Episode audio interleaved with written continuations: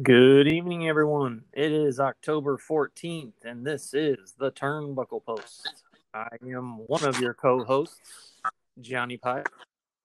Now, as always, by the other co host, the main eventer, the showstopper, Jesse the Body. Good evening, Jesse. How we doing?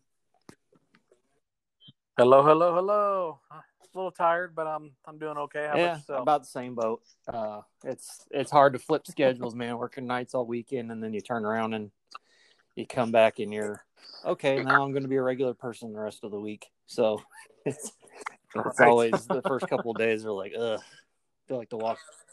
It's all right. I got a vacation. I got a vacation coming up in a couple of weeks. So my wife's on vacation this coming week, and then I'm on vacation. Nice. Yeah, that's so next week our schedule is going to be a little bit different. Um, I'm actually going to be in Louisiana next Monday and Tuesday and Wednesday, and we'll be coming home Thursday. So the earliest our next episode will probably come out might be Thursday, um, unless Jesse get Jesse and I get a hair in our butt to tape before then.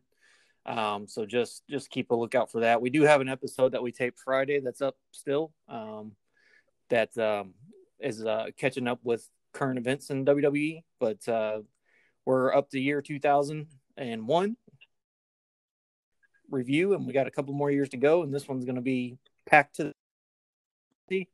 I'll let you take it away, my yeah. friend. 2001. 2001, I remember be a pretty significant year. I think it was one of the best years.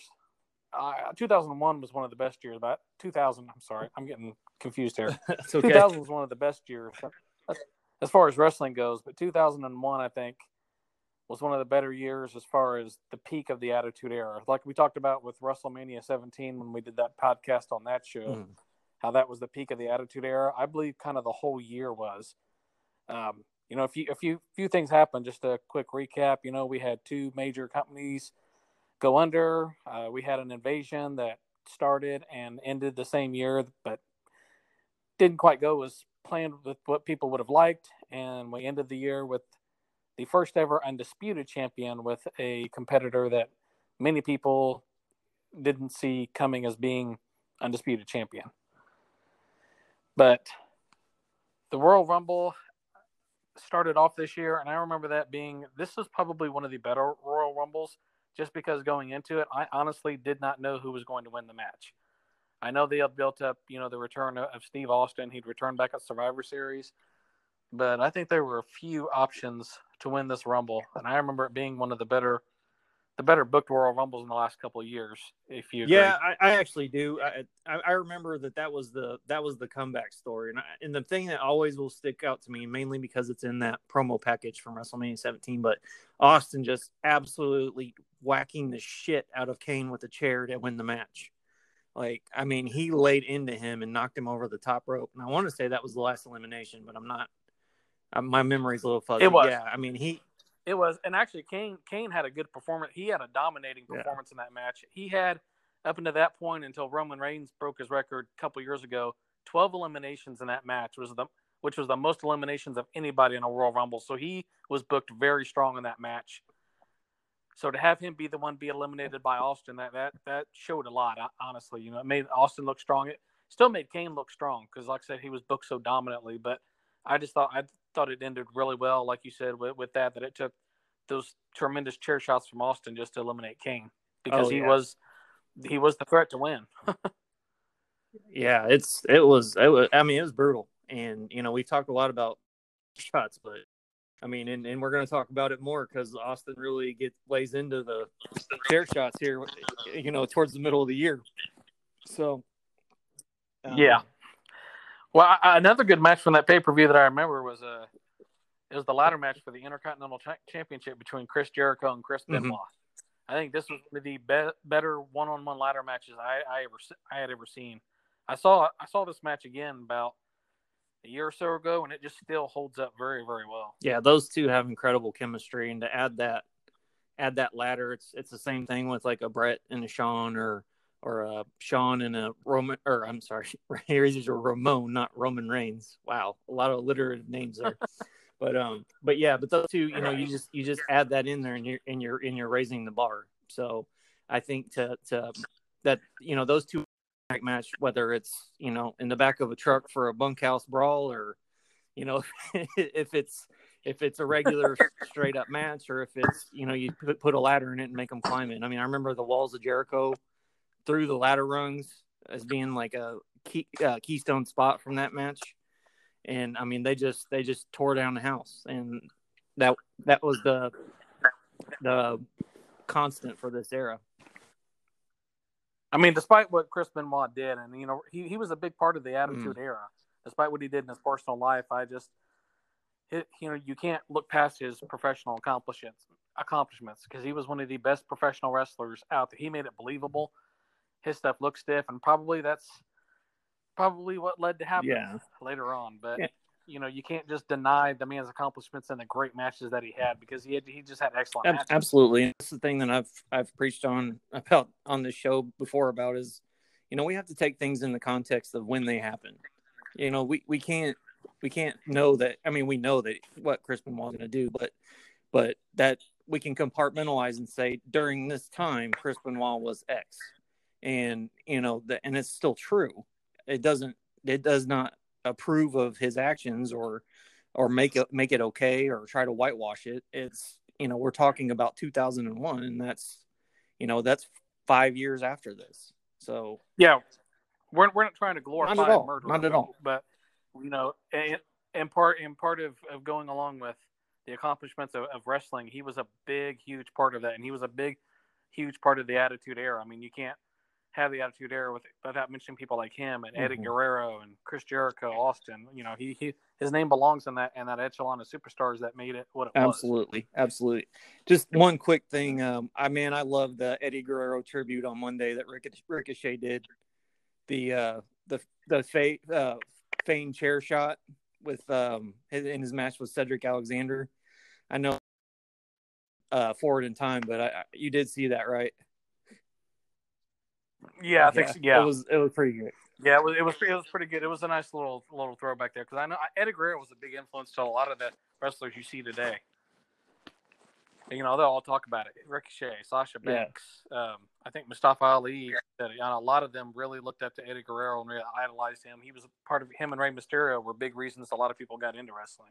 Yeah, absolutely. And I mean, we'll we'll talk about Rey before this this project of ours is because I mean, he came in at the tail end, but it was was still a, a big addition to the WWE roster at that time. I think he debuted in Indianapolis. Actually, I, I, I believe I was at Conseco Fieldhouse, and, and it was a SmackDown that was here, and that's when he made his debut. Actually, I think I was there too. So that was it was pretty awesome. Yeah, yeah. that's when he did. So that was that was pretty cool. Out the sky, and it popped him way up in the air when he came out. Yeah. oh, yeah. Hang on a yep. minute. Yeah, it was pretty. It was pretty cool to see live. And then the other thing I'll remember about this Rumble is, like I said, back then in the Attitude Era, the women's division wasn't where it is today. It was very, very sparse. It was very, they had Chyna for some reason at the top of the echelon. But in this pay per view, she feigned a neck injury against Ivory that kept her out for a couple months that led up to their WrestleMania match. Uh, it wasn't looked upon real fondly because we all knew what the end result was mm-hmm. going to be but I, I just kind of thought it was cheesy, honestly. Yeah, it was in poor taste too when you consider that Owen Hart, you know, died in May, and then they tried to use the same, like, same type of deadpan reaction to Chyna's injury that was a work as they did to Owen Hart actually dying. Uh, I, I thought that was kind of tasteless. Um, I, I know that you know that probably wasn't the intention, but it just it doesn't come off well. But that's my soapbox for the day. but yeah, Austin Austin would go on to win the run win the Rumble, which would guarantee him a title shot against whoever would win the WWE Championship the next month between Kurt Angle and The Rock. I remember this match specifically because the, the I don't know if you remember the ending of the match, but the count was messed up. The Rock gave Kurt Angle a rock mm-hmm. bottom. Mm-hmm. The referee counted two, and for some reason he just stopped. And The Rock just kind of looked at him like, what, what, what, the hell are you doing? And then so he gave Kurt Angle another rock bottom, and that was the pinfall. But they really they kind of messed up the finish. They rebounded nicely, but I just remember that being from that match the way that finish was messed up. I don't know if you remembered that. Uh, I did not. The the main takeaway I remember from this pay per view uh, here 19 years later is uh, is the Triple H Steve Austin three stages of hell match. That that's the one that stuck with me. oh yeah, that years. Yeah, I believe the first the first fall was a regular mm-hmm. match. Mm-hmm. The second fall, which um, I believe Triple H or Austin won that one. Mm-hmm. I think Austin won the, the wrestling match. I think Triple H won the street fight, and then their last one was a steel cage match mm-hmm. that ended with Triple H basically falling on top of Austin to win the match. Yep. Yeah. They both hit each other with something. Triple H hit him with a sledgehammer, and I think Austin hit him with something else, but they both kind of fell, and Triple H just happened to fall on top of Austin. yeah, it was a nice way to put over Triple H as a as a competitor on on an even playing field as Austin, and you know, especially after Austin didn't want to put him over, you know, the year uh, the, I think it was two years prior, and and uh, the yeah yeah, but now I think that was the signal that yeah Triple H is ready to be the guy, and um, yeah, that was a definite you know feather in his cap. Yeah, it was. It, it kind of led to a storyline too, where, where Triple H, since he defeated Austin, he thought he should be in the main event of of WrestleMania, and he was doing everything he can can to try to get there, but eventually ended up he ended up facing Undertaker for the first time. We won't spend a too lot too much time on WrestleMania. We've already covered that in depth mm-hmm. in an earlier podcast. I believe it was episode four or five. Uh, if anybody wants to go back and check out what we said about that pay per view, but um, you know that WrestleMania to me is like still today holds up as one of the best WrestleManias, and it was by far the peak of the Attitude Era. You know, you had your TLC two match that took place there, and then of you know the big championship match between Rock and Austin. Like you said, that video package that they did just really sold that match. Mm-hmm. Yeah, definitely. But the big takeaway from that was that Austin basically turning heel, aligning himself with Vince McMahon but even he said it didn't come off well because it happened in the state of Texas, where Austin isn't going to get booed for anything that he does. And they even tried the next night on Raw. I remember having him attack Jim Ross, mm-hmm. one of his best friends for a long time, you know, to try to get some major heat on him. Yep, and that that still didn't really help. It was it took a while to get people to boo Steve Austin because anything that he did aberrant didn't really stick because that was his character. That was what he was supposed to be doing the whole time. So, yeah, it it uh, didn't um, come off well as, far as I, he he had to just do some really evil evil things. And I remember one of the things they had him do was, you know, when when him and Triple H, him and Triple H ended up.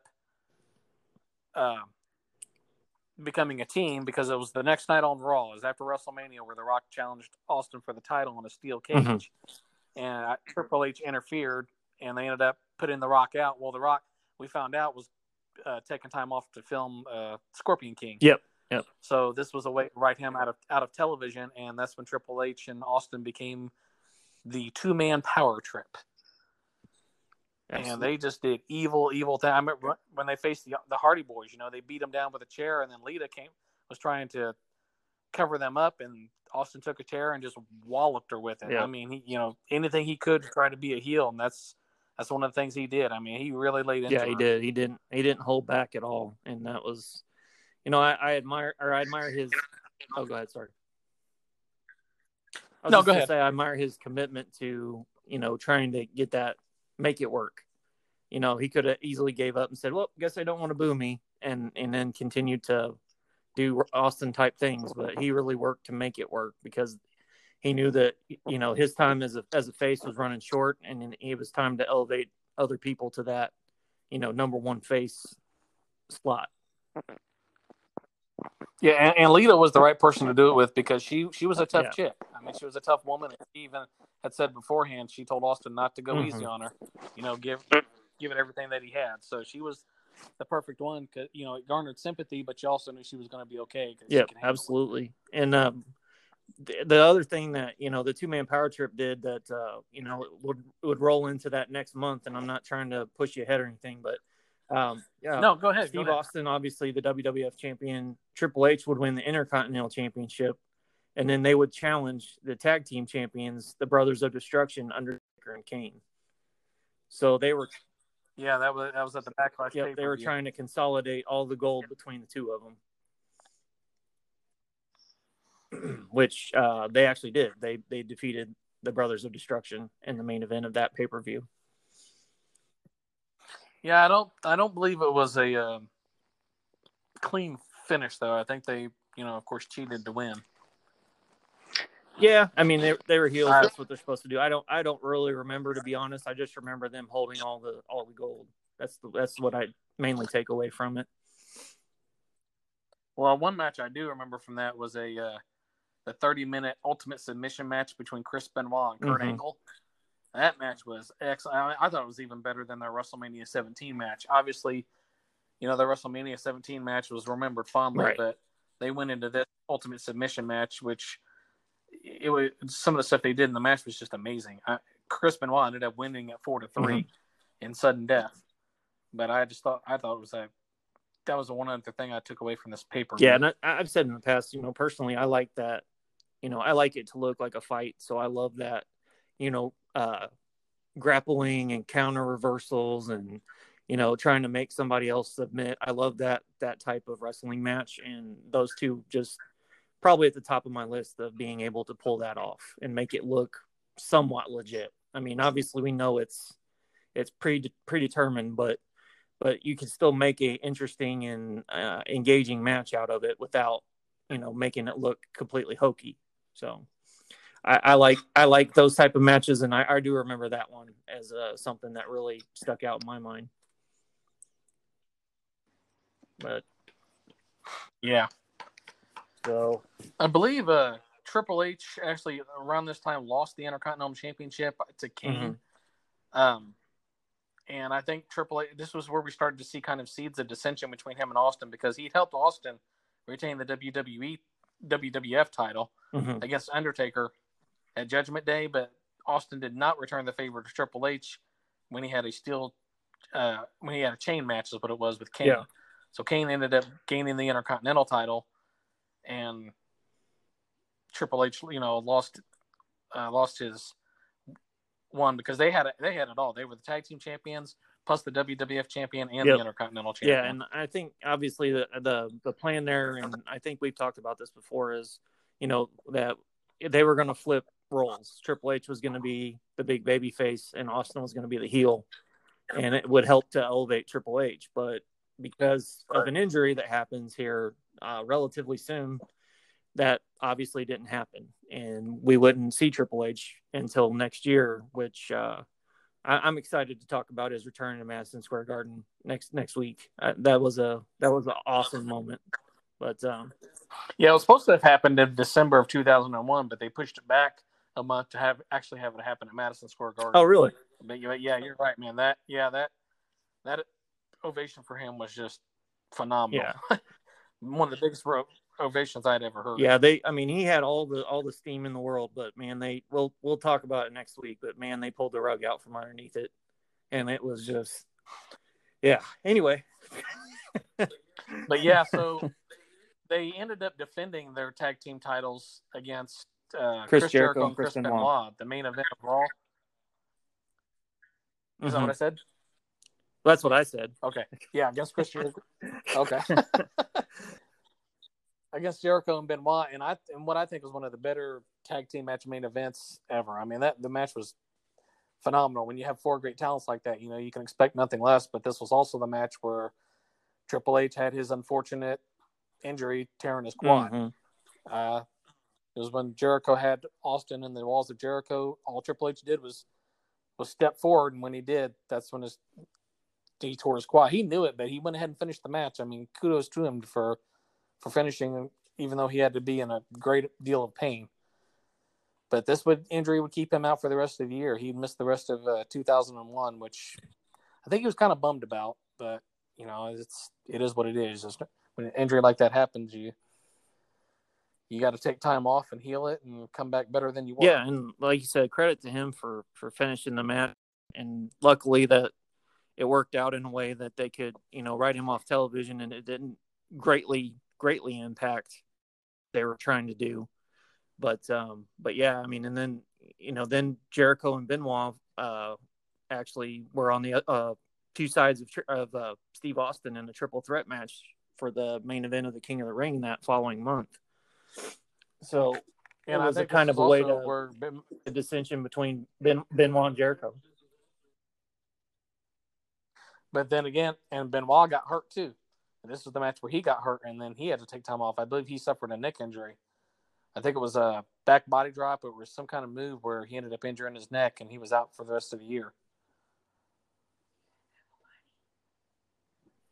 Yeah, he, So I'm not sure if you remember that or not. The uh, "Don't try this at home" package with him on it, talking about his neck. Um, but yeah, it, it looked like it was just Yeah. a back body drop that went bad, and that's unfortunate. Um, King of the Ring was actually uh, pretty interesting and pretty noteworthy because of, you know, we not only had that, we had the debut of Booker T, um, and then we as uh, invading WCW, and then we had the Shane McMahon Kurt Angle street fight. One of the craziest matches I've still. Oh yeah, man. I mean, he he practically killed Shane McMahon trying to throw him through that glass. He tried suplexing him through it three times, and when it didn't break, he just went ahead and threw him through it. But I remember there's a few times where you know I've Yeah, watched it was absolutely. documentaries on this match where Angle's like, it looked like he was, you know, Shane was going to break his neck. He said if Shane would have landed a certain way, he could have broke his neck because that glass didn't break. And then the way he Yeah, finished him off, threw him the right ankle into slam off the top rope. It was, yeah, it was a very, very good, very brutal match. Because even Kurt, Ang- Kurt Angle broke his tailbone in that match, but he went he went ahead and finished it. But it was very, very brutal. And he also wrestled twice that night because he ended up wrestling Edge for King of the Ring, which started Edge's ascent to the top. Yep, it was really big uh, singles win in in beating Kurt Angle to become King of the Ring, and it set off a great feud between them, the two of them. That uh, they worked really well together. But uh, Yeah, and it was. So we're to to remiss is that so around this around this time, just going back a couple months, WCW went out of Mhm. business. Uh, happened on a, a simulcast of uh, Raw and Nitro. You know, Vince, you know, WWF wrestlers showed up on Nitro. They did a, they did a simulcast, and the whole storyline was that Shane McMahon bought the company, Mhm. and that became the big, you know, turning point of the match between him and Vince at WrestleMania, which we had talked about in the WrestleMania podcast. But it didn't quite go off well because they bought WCW, but a lot of the bigger name talent that WCW had did not cross over with WWE. You know, they were missing Hulk Hogan, Hall, Nash, Goldberg, all these bigger stars that people had known. I remember that they tried to do a WCW main event match on a Raw. It was Booker T against Buff Bagwell. And it didn't quite come off well. And it was, you know, it's no knock against Booker T. He tried his best, but Buff was just not. He was charismatic. He had a good look, but he wasn't the best wrestler. And that probably was not the right spot to put him in the main event against, you know, Booker T. yeah, And Book, you know, and Booker was a he was a a victim of a bad booking. He was able to overcome it and become one of the greatest WWE superstars. Mhm. But it was it was a rough road for him at first, and that's why a lot of the big name talent didn't come over because they knew what was going to happen. This was Vince McMahon finally bearing WCW to say, "I'm the top dog. I did it. I won. You guys are nothing. You're going to have to prove yourselves over in WWE." Right. Well, and that was the that was the whole plan. You know, coming out of that was they were going. I mean, obviously Vince wants to put his own stamp on it, but you know, it was gonna. It wasn't gonna be SmackDown and Raw. It was gonna be WCW and WWE or WWF, and that that one main event tanked the entire thing. So, I mean, and they they set- they Yeah. set it up to fail. I mean, you know, they they made these guys out to be heels, so you have two heels in a main event, and then you know it, it doesn't, and then you know Austin and um, Kurt Angle threw him out of the building at the end of the episode and made them both look like, or threw Buff Bagwell out of the building at the end of the episode and made him look like a jackass. And I mean, obviously, like you said, he's not the best wrestler in the world, but but they set the whole thing up to fail, and uh, it, it's just unfortunate because it could have been something really cool. And I think I, I don't want to keep interrupting you here, but I think um, I think No. Invasion's still like their biggest selling pay per view ever. and it didn't even have any of those big names on it that you were talking about. And no, yeah. I mean they, they the well is the way they booked it. You know, a lot of the a lot of the matches that they booked. But going back to Buff Bagwell, he, I'm surprised they brought him in because he has had he had a bad history when it involves his mother. Now, for people that don't know, Buff Bagwell's mom would call and raise holy hell with management over the way they were treating her son. I remember watching a discussion with Jim Ross where he talked about Buff's mom called him and was complaining about the way Buff was being treated, why he wasn't being pushed, and Jim Ross was like, "You know what? Your son is a man. He doesn't need his mama calling here, complaining about him. Say if he's if he's got an issue with us, he needs to come to us like a man and talk to us himself." Yeah, that's that. I mean, that's the definition of a mama's boy. I mean, that's just taking a little bit too far when you got your your mom calling trying to handle your business. Yeah. It was a storyline in WCW, but it but it was it was grounded in real life because that kind of stuff really happened. Yeah, yeah, I remember them putting her on a forklift for reasons that were not apparent at the time. Uh, right. but yeah, I remember I remember her coming in, but yeah, Buff, like you said, he had a great look, but he just I don't think he I don't think he had the passion for wrestling. It was just kind of a oh, this is something I can do. Like he he was trained as a masseuse, and um and then now he's obviously working, I guess, as a gigolo. if I'm not. yeah, he's a male prostitute. I mean, like, you know, let's call it what it is. That's what, what he is is a male prostitute. But so yeah, it was the, the whole thing. And then I remember that that night they had that main event match where Vince McMahon all night long was trying to get Torrie Wilson to sign, but he kept taking her to different areas of the building trying to seduce her. Oh, while yeah. Kurt Angle and Steve Austin's trying to win his praises. I mean, it was funny television, but it was like that's where they were pushing that envelope. Yeah. You know, around this time they were pushing that envelope of of you know the sex, and I think it was starting to become. I thought it was starting to wear down on people a little bit. It's like, yeah, it was cool at first. It was edgy at first, but then after a while, it just becomes kind of watered yeah, down. and it, it really looks like a vanity project when it's you know Vince McMahon with his pants around his ankles, telling Torrie Wilson that he's got a big surprise for her, and you know, right? I mean, you know, it's. It, it, I, I mean, you know, if you own the company, I guess that's your your place and your right to do something like that. But but it doesn't it doesn't make you look good. It makes makes you look like a chump. So um, you know, it it yeah. uh, it definitely didn't work. And um, I want to say uh, didn't this was around the time that DDP showed up as a as a stalker of the Undertaker's wife as well. Yeah, that was another thing that was completely out of left field. Here you had this guy in WCW. He was he was considered, you know, the people's champ. Mm-hmm. You know, he was a guy that started kind of kind of late in his career, but he had earned the respect of the people. He had become a champion over there. I mean, he he was a big deal in WCW, and then they bring him into WWE, and he's stalking the Undertaker's wife. Nothing about that made sense. No, it really didn't. Even when I'm watching, I'm thinking, why why is he a stalker? I mean, no, that's there was and there was no real big payoff to it either, which we'll talk about. No. But it's like, man, they just they they brought him in. and He was immediately doomed from the start. Yeah, he never even. A lot of these guys. Yeah, he. Ne- which which and we'll tell people that we want to do a whole podcast on the invasion because we feel like that whole invasion angle is something that can be talked about in a podcast. So we'll just go over bits and pieces here, but yeah, man, it just they they just did not treat any of those guys right. I think they wanted them to prove themselves to be WWE stars, so they had to reinvent themselves. Yeah, I was not crazy when he pulled off the balaclava and it was DDP under there. I was like, of all the people that you have access to, you pick like the people's champion from WCW. Like it is absolutely ridiculous. And then he didn't get any any offense well, in in that pretty much the entire feud. Oh no, he was made to look like a chump throughout the entire feud. When I first saw that, when he first took it, I was with a living with an ex girlfriend at the time. We took off his helmet. She thought it was Mr. Perfect. She goes, Mr. Perfect? I'm like, no, that's not Curt Hennig, but right now I'm kind of wishing that it was. I think in my memory, you know? in my memories, it's just going to be that it was Curt Hennig. yeah. but yeah, uh, it was. So that that will lead. I mean, so they did end up kind of changing storylines. Like you said, Triple H was out with an injury. Chris Benoit just went out with an injury. So I think they thought this was an opportune time now to start to bring the WCW wrestlers in.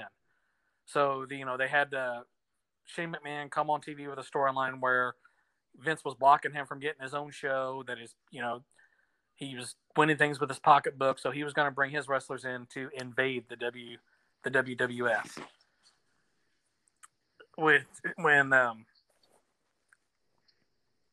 that's when they had the invasion pay per view. Like, like you said, it was it wasn't a bad pay per view, but it, I think it could have been so much more if they would have got a lot of the big name talent that they wouldn't acquire until probably the next year. Yeah, and that's the sad thing about all of it is, you know, they all ended up showing up in WWF at one point or another, and it's like if you would have invested at that time when the iron was still hot, this thing would have been huge. But they didn't want to invest, and then they made everybody look stupid, and it was it was just it was done by the end of the year.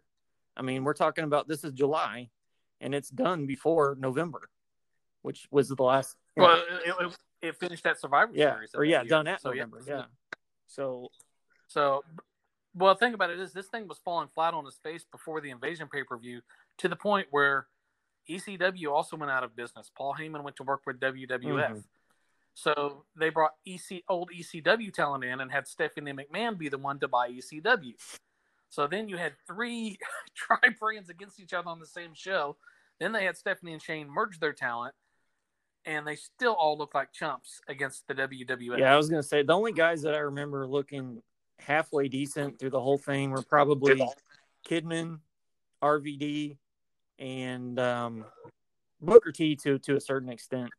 But everybody else, man, they just look like you know they were they should have been main eventing Heat, and it was just it, they didn't they didn't do anybody any justice, and it, it just it, it really kind of sucks in hindsight. Well, if you look at the results of the Invasion pay per view, it doesn't look like the Alliance, I think they won maybe a couple matches, but everything else was all WWF. Yeah, I mean the only the only big match that they won, they won the main event, but it was because WWF champion Steve Austin turned on Team WWF. That was, I mean, it, you know, it was the only reason they won. was, so what does that say about your team when it, it takes a big turn like that for you to for to win? But, but yeah, I mean, Steve Austin was starting to get over again. I mean, as they were going against this alliance now, the alliance was considered the bat, you know, the heels because that's the way that they were they were booked to be. So Steve Austin was starting to become a face again. Mm-hmm. But then he ends up turning to go with the alliance because I think they realized they needed a big, strong lead to lead lead this yeah. thing because it was falling flat on. Yeah, I think he, he lended some credibility to it, but you know, in in in in a logical sense, Steve Austin's a guy that got fired via FedEx while he was out with an injury. He was not happy about his time in WCW, especially after Hogan came in, and he was very adamant about it. And now you're having him be the epitome of WCW was kind of a weird thing, but I understand why they did it in hindsight. But at, at the same time, it's like none of that makes sense in a logical like if you know even a little bit about the backstory of wrestling, that doesn't make any sense. But no, I mean he ended up turning on Kurt Angle in this match, which set off a big storyline feud between the two of them. Now up until this point, I think Steve Austin was dealing with a minor injury, so him and him and Kurt Angle started doing some comedy skits up to this point. They kind of had a frenemy friendship going on. They do little skits like uh, they, they were trying to suck up to Vince McMahon, so they'd sing in front of him. I remember the cowboy hat oh incident, just all kinds of funny stuff. if people don't know what we're talking about, basically Steve Austin gave everybody cowboy hats. He got one for himself and Vince McMahon, and he even got a present for Kurt Angle. It was a little, t- it was a little kid's cowboy hat that Kurt Angle put on, wore it proudly, and was like, yeah. I feel like a real cowboy." he said, "I got one for you too, you little rascal." yeah. He's like, I feel like a real cowboy. Yippee-ki-yay. Yeah, and, and Kurt Angle is just he was hilarious, man. When his comedy was on, it was just, it was on, man. And him and Austin just they had that perfect foil b- bouncing back and forth. But now Austin turned on him, so this would set up a couple months storyline. I think they were the main event of SummerSlam, actually. Going in, going into SummerSlam. Yeah, and that was actually where The Rock would return as well um, to take on Booker T.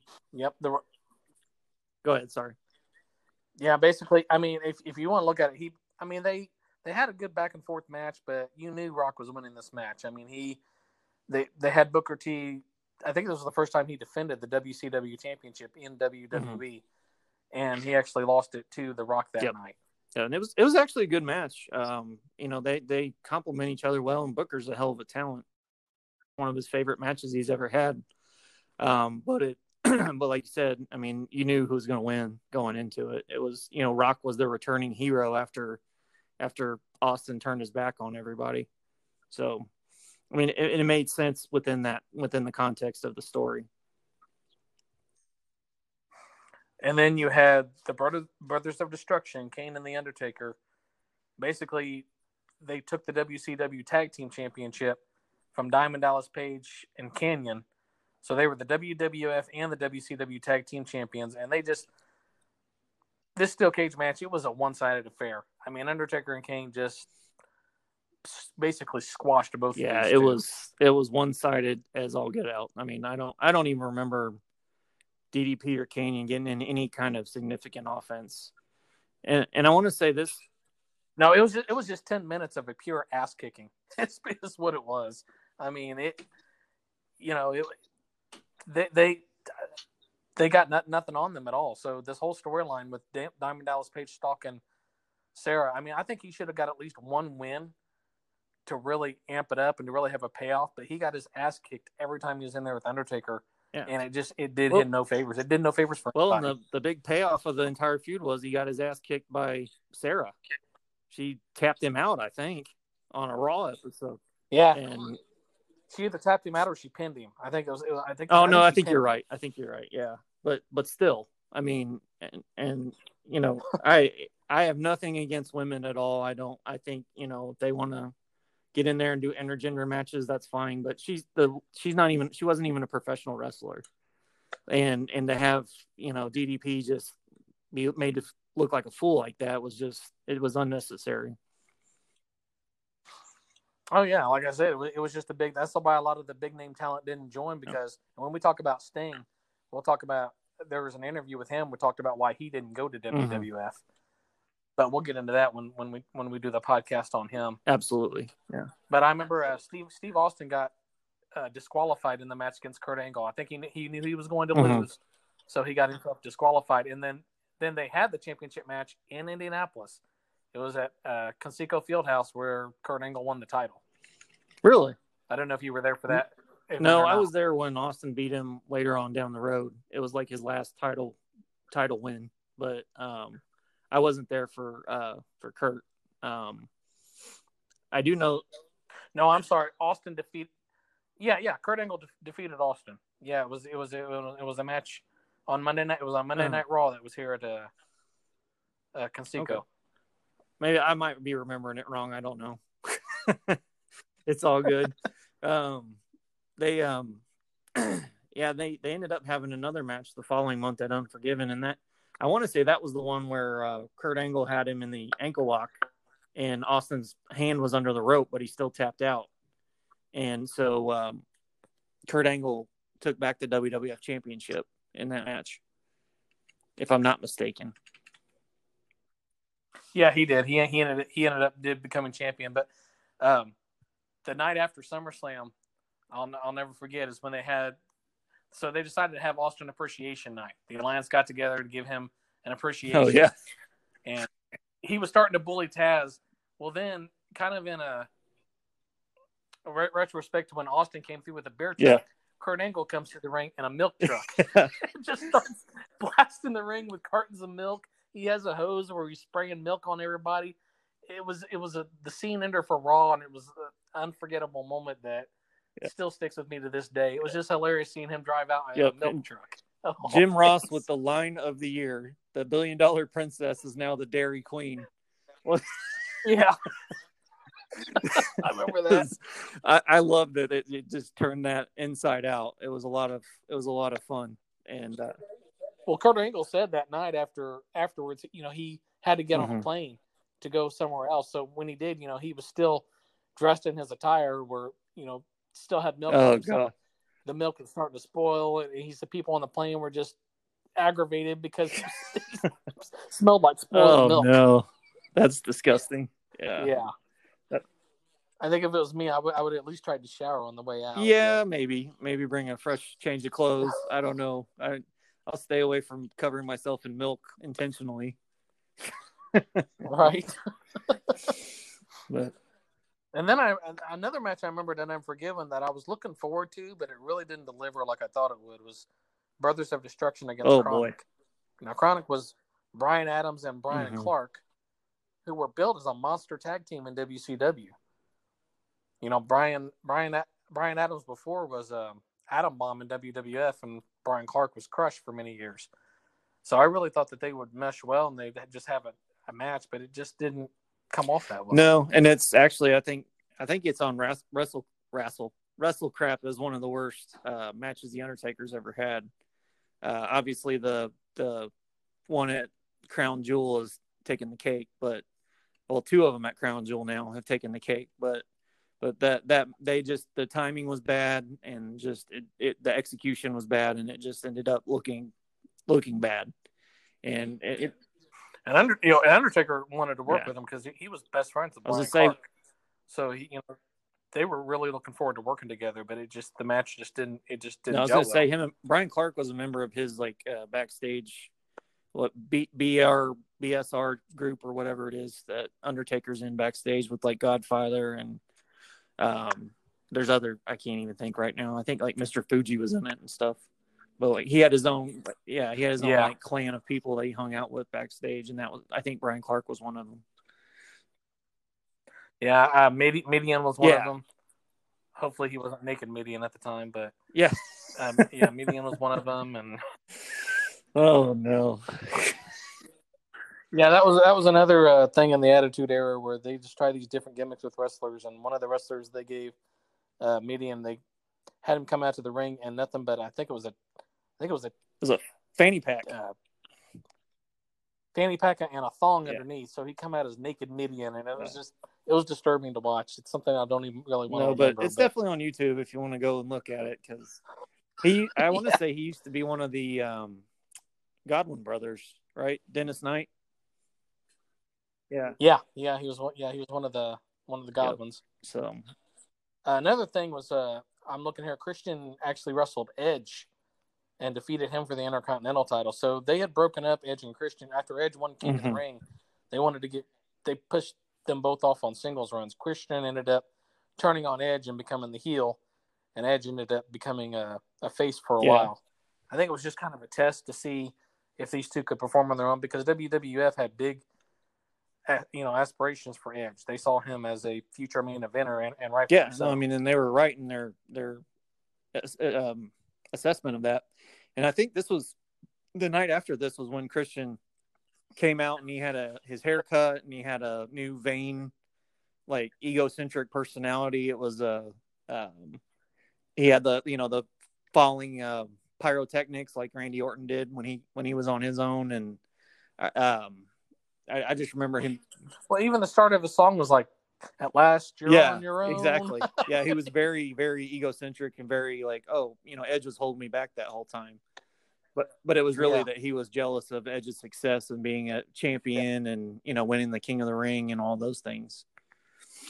But um, but yeah, and I, I didn't realize um, in uh, at No Mercy that uh, Austin faced Kurt Angle and Rob Van Dam in a triple threat match, which is actually pretty cool. Yeah, Rob Van Dam was really over. I mean, I think he was one of the few. I think he was the only one actually from the ECW side that got over with the fans. I mean, because he was charismatic, he was athletic. Like I said, Taz didn't didn't work out that well. In fact, Taz got bullied in the alliance a lot by Steve Yeah. Austin.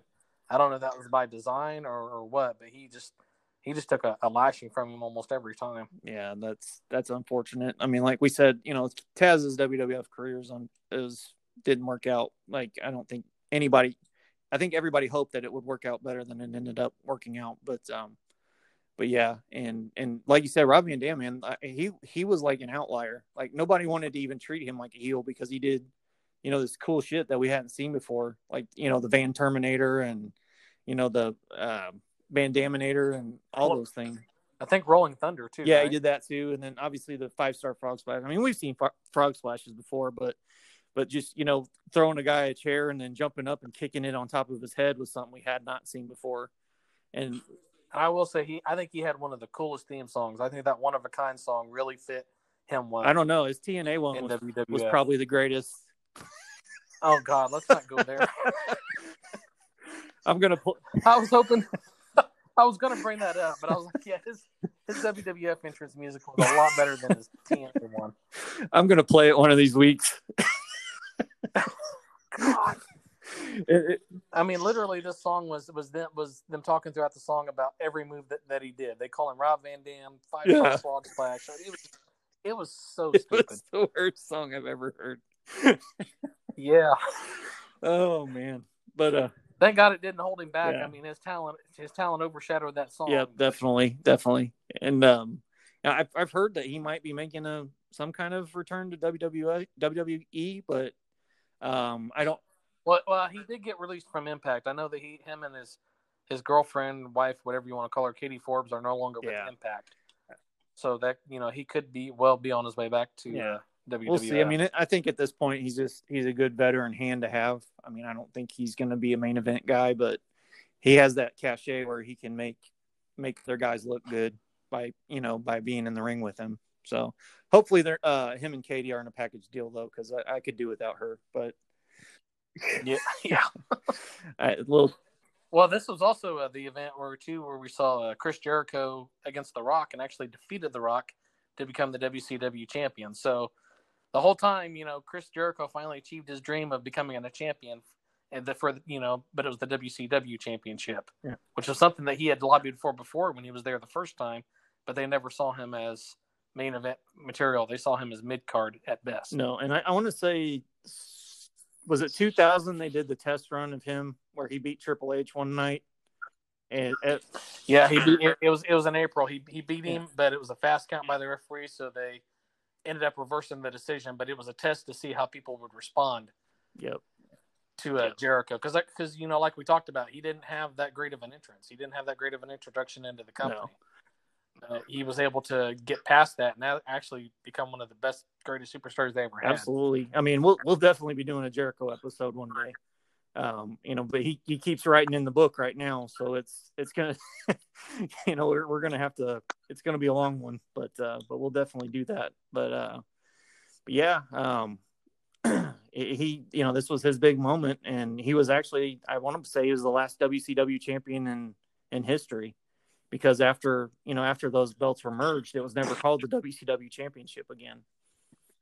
No, when they brought when they brought it back in late 2002, which we'll talk about on the next podcast, it was rechristened the World Heavyweight Championship instead of no more WCW was attached Yep. to it. So, so that led us into November with the winner take all alliance versus Team WWF, and uh, Yeah, this was Survivor Series. Now at this time, Mick Foley was commissioned. Well, he was the on-air commissioner, and he talked about how there were too many titles in WWF because WCW when they bought WCW, they brought the titles with them: the United States Championship, the WCW Tag Team Championship, the WCW Championship. So they decided to merge all of those titles uh, in matches at Survivor Series. I remember Edge Edge defeated Test to become the unified mhm. Intercontinental United States Championship. The Dudley Boyz beat the Hardy Boyz in a steel cage match to unify the WCW and WWF championships.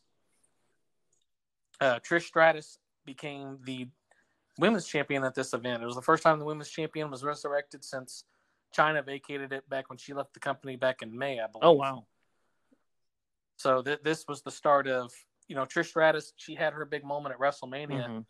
and she started to become really popular. She's really popular with, with everybody, and she was, you know, she finally uh, was paid off for all the hard work she had done by becoming the women's championship. She defeated Ivory, Jazz, Jacqueline, Lita, and Mighty Molly, who would become the cornerstones of the women's division of that era at that time. Yep. absolutely. They all had really great matches, and um, and this this was a good, like you said, man, it was a great time for women's wrestling. Um, so it, it, it started, you know, started with Trish and Lita, and and it, it just they kept attracting more talent, and it became something that it hadn't been in a long time. And um, and it well, it kind of fell to the wayside in the later 2000s, but yeah. NXT to me really revitalized Absolutely. it and, and has held firm. Yep. Absolutely. They treat it seriously, which, you know, that that was what really needed to change on the main roster. So um so in, in our in the main event of that show, uh, Team WWF was composed of The Rock, Chris Jericho, The Big Show, Kane, and The Undertaker, and they defeated Steve Austin, Shane McMahon, Kurt Angle, Booker T, and Rob Van Dam in the winner take all match. And the big takeaway from this was Kurt Angle was basically a mole inside the alliance and turned on Austin. Uh, to to help The Rock win the win the uh, winner take all match. Of a double turn because he did he did turn on everybody. I think it was a month before to join the alliance. And then he, he turned on yeah. Steve Austin. And so, of course, Vince McMahon came out at the end, raised his hands in the air. You know, WWF won, the alliance is dead. But it was the next night on Raw where people were booing Angle because he because of you know basically being a, a Judas. So they weren't really applauding him oh. for what he for what he was doing, and this started with Steve Austin's turn back to being a face again. So they kind of switched roles where Steve Austin would become the face, and Kurt Angle was went back into heel mode. Okay, yeah, I mean that makes sense too. Um, so we got about nine minutes left. You ready to talk? Uh, talk the uni- unified championship? Yeah, I, I will say that that night for Survivor Series. It was it was a pretty significant night. Jerry Lawler returned to the company after being away mm-hmm. when he left the company. You know, back in April or, or March because you know they they fired his wife. Well, they ended up getting a divorce. He returned to the company after Paul Heyman was ousted because he was part of the alliance. So he took over the commentary table, and also Ric Flair made his re-debut back in WWE that night. It was at the very end of the show where Ric Flair uh, finally came back to the WWF and revealed that he mm-hmm. was now part owner with Vince McMahon of the WWF. Oh, that's right. He bought like uh, the other. Was it Linda, Shane, and Stephanie? yeah, he, he bought their. Like basically, the storyline was he bought their shares, so him and Vince were now partners and both uh, owned the company, which would lead to the brand split on the next year. But yeah, so that that was the oh, start okay. of that. Okay, that makes sense. Um, yeah, because they sold off their shares of WWF to buy to buy WCW and ECW respectively. Was was I think what the storyline yeah. was. Um, yeah. And so. then and then Ric Flair, you know, being Ric Flair as he is, dirtiest player in the game, snuck his way right in there, and uh, became half owner with uh, Vince McMahon. Well, it's it was a it was a good way to bring him in, and you know, it's unfortunate that this was the point when you know Mister WCW I mean, the most iconic person in the company's history shows up a month after the, the night after and the night after over. the invasion angle died. Yeah.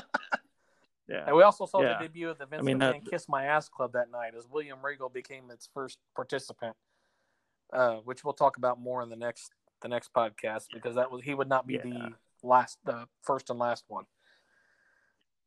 Yeah. But that brings us on to Vince, uh, and so they decided now that they would all the other championships were merged except for the WCW and the WWF title. And they decided mm-hmm. to have um, Stone Cold Steve Austin and Chris Jericho were the two respective champions. Chris Jericho, WCW, Steve Austin, WWF. And they faced off against people they had already wrestled in that card. Steve Austin defeated Kurt Angle, Chris Jericho defeated The Rock, and those two would go on to mm-hmm wrestle in the last match to unify those titles. Yep. And surprisingly to everyone, um, Chris Jericho walked away as the very first undisputed champion in WWE. WWE. Everybody history. thought it was going to be Stone Cold for uh, sure, but Vince McMahon ended up coming down yep. and screwing Austin once again, and he was responsible for Chris Jericho walking away, being the first ever undisputed champion, yep. walking away with both titles. Yep, and he was he's the only person to my knowledge that beat The Rock and Stone Cold in the same night. I mean, at least in WWF terms. And then, like you said, like we said, the very first Universal Champion. and that would lead into a whole new kettle of fish, as they say in, in 2002. So I mean, it, it's kind of unfortunate because I think he was just kind of seen as a placeholder until you mm-hmm. know WrestleMania time, but still that can't be taken away from him. The fact that he wrestled the two biggest stars of the Attitude Era and beat them both on the same night to become the undisputed champion. I mean, yeah. to me, it's pretty, it's yeah. pretty significant, you know, notch in the career. Yeah, definitely. I mean, and that's you, you talk about the the other people in the tournament. You know, Austin, Kurt Angle, The Rock. I mean, those are, you know, that's the cream of the crop right there, especially at that time. So to to elevate Jericho into that group was saying a lot about what they thought, what potential they saw in Jericho, and what they thought that he could bring to the table. And obviously, they knew. I mean, he's a fantastic. He, I mean, well, they didn't know it, but you know, he's a fantastic heel, and you know, he he's a great worker, and that's, you know, thankfully, it's something that carried through. I mean, unfortunately, like we talk about next week, you know, the build up to WrestleMania 18 wasn't ideal for Jericho Triple H, which should have been a big match, uh, just given their history. But um, but yeah, um, I think Jericho was the right one to be that that Universal Champion that everyone hated. Yeah, and they, and they had to throw that that unpredictability in there. You know, they uh, they didn't want to go the predictable route. It's like, well, let's throw a wrench in there, and you know, yeah, because everybody think either going into that, people thought it was going to be either The Rock or Stone Cold. It was going to be one of those two that was going to be the first undisputed champion. There was going to be nobody else. And then when the when Chris right. Jericho went over on The Rock and he was going against Austin in the final, you're like, okay, well maybe it's just going to be Austin they're going to give that ball to. And it turns out being Jericho, they just completely threw you for yeah. a loop. I was like, oh wow, they're throwing some confidence in this guy, you know, because he was he was really you know starting starting to come around. Like like, like you said, he was slowly build, building up. They they did it the right way with him. Yeah, definitely. And I, I remember, you know, I've I've been a Jericho mark for a long time, but man, I was getting razzed that night because my my friends were, you know, Austin fans, you know, through and through. So I wanted Rock or or Jericho to win, and man, when Jericho won, I got crap for a month. so I mean, you know, but that's you know, it's it's fun. It's all it's all in good fun. But uh yeah, we're, we'll, we'll, yeah, I was I was excited. Probably after it. the Attitude Era is done, we'll we'll go into the invasion angle because there's a lot there's a lot we went over in 2001 to try to get through the year, but I think the invasion angle just it deserves its own audience because of how significant it was, and we can talk about the pros and the cons of it because there were some good points to it, but there are also some very bad points to it. Yeah, and I think honestly it might be fun one day to. I mean, this is this isn't anything that hasn't been done before, but to maybe fantasy book or like talk about like what we would have liked to have seen, um, you know, later on yeah. down the line. But um, but uh, but yeah, um, so that's I think that's going to put a bow on 2001, Jesse. Um, we'll uh, we'll join you guys next week. We'll uh, get caught up, please, with our uh, catching up podcast from last Friday and watch or listen to this one, obviously. And um, we will, uh, we always ask you for your reviews on Apple Podcasts and your subscriptions on any service.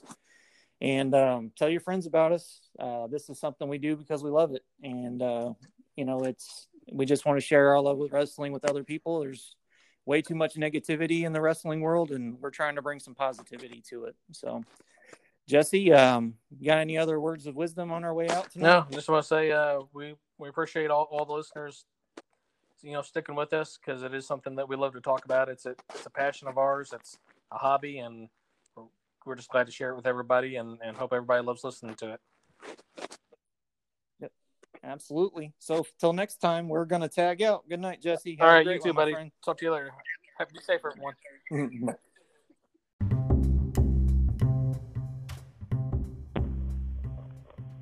Turnbuckle Post is an Opinion Nation production brought to you by Johnny Podcast and Jesse the Body.